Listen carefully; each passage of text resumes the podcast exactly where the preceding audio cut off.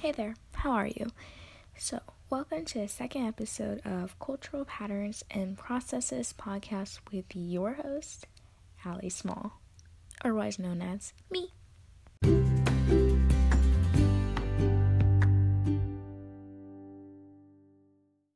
So let's get started, friends, with Pidgin and Creole languages. I'm not completely sure I'm pronouncing that right, but Pidgin language is a simplified version of two languages with fewer grammar rules and a smaller vocabulary. These types of languages are developed by, let's see, um, sailors, maybe, so that they can easily communicate with each other when trading or other things. On the other hand, we have Creole languages. This is basically when a pidgin language becomes more developed with a formal use of vocab grammar vocabulary.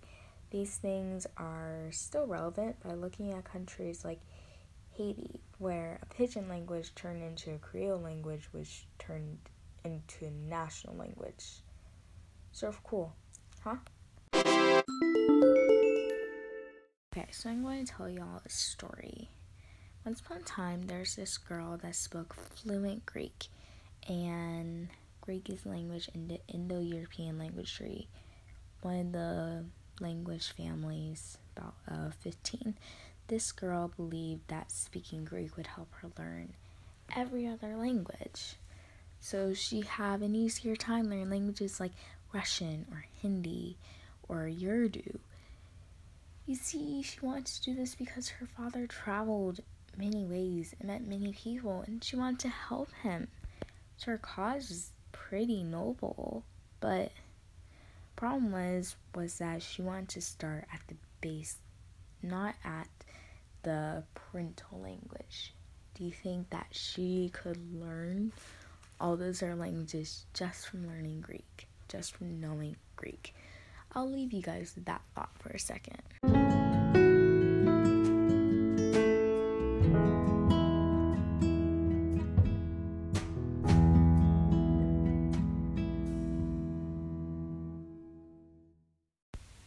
I'm not going to answer that question for you, but I would say no, she wouldn't. I would say that she had to learn the parental language.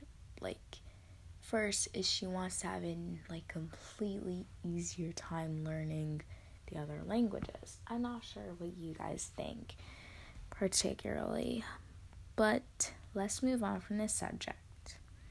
Ready?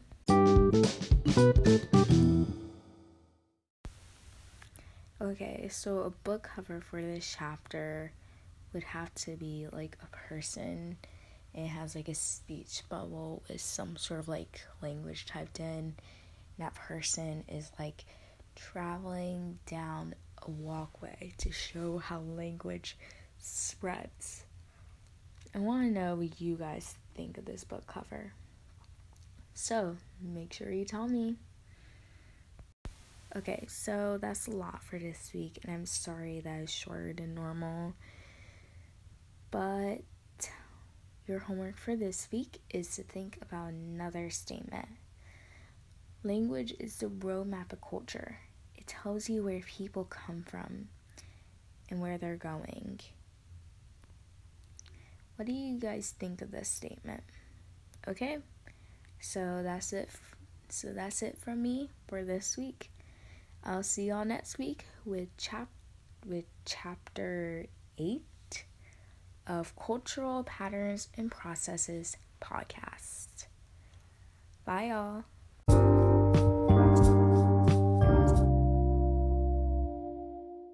Or as they say in Greece, antio.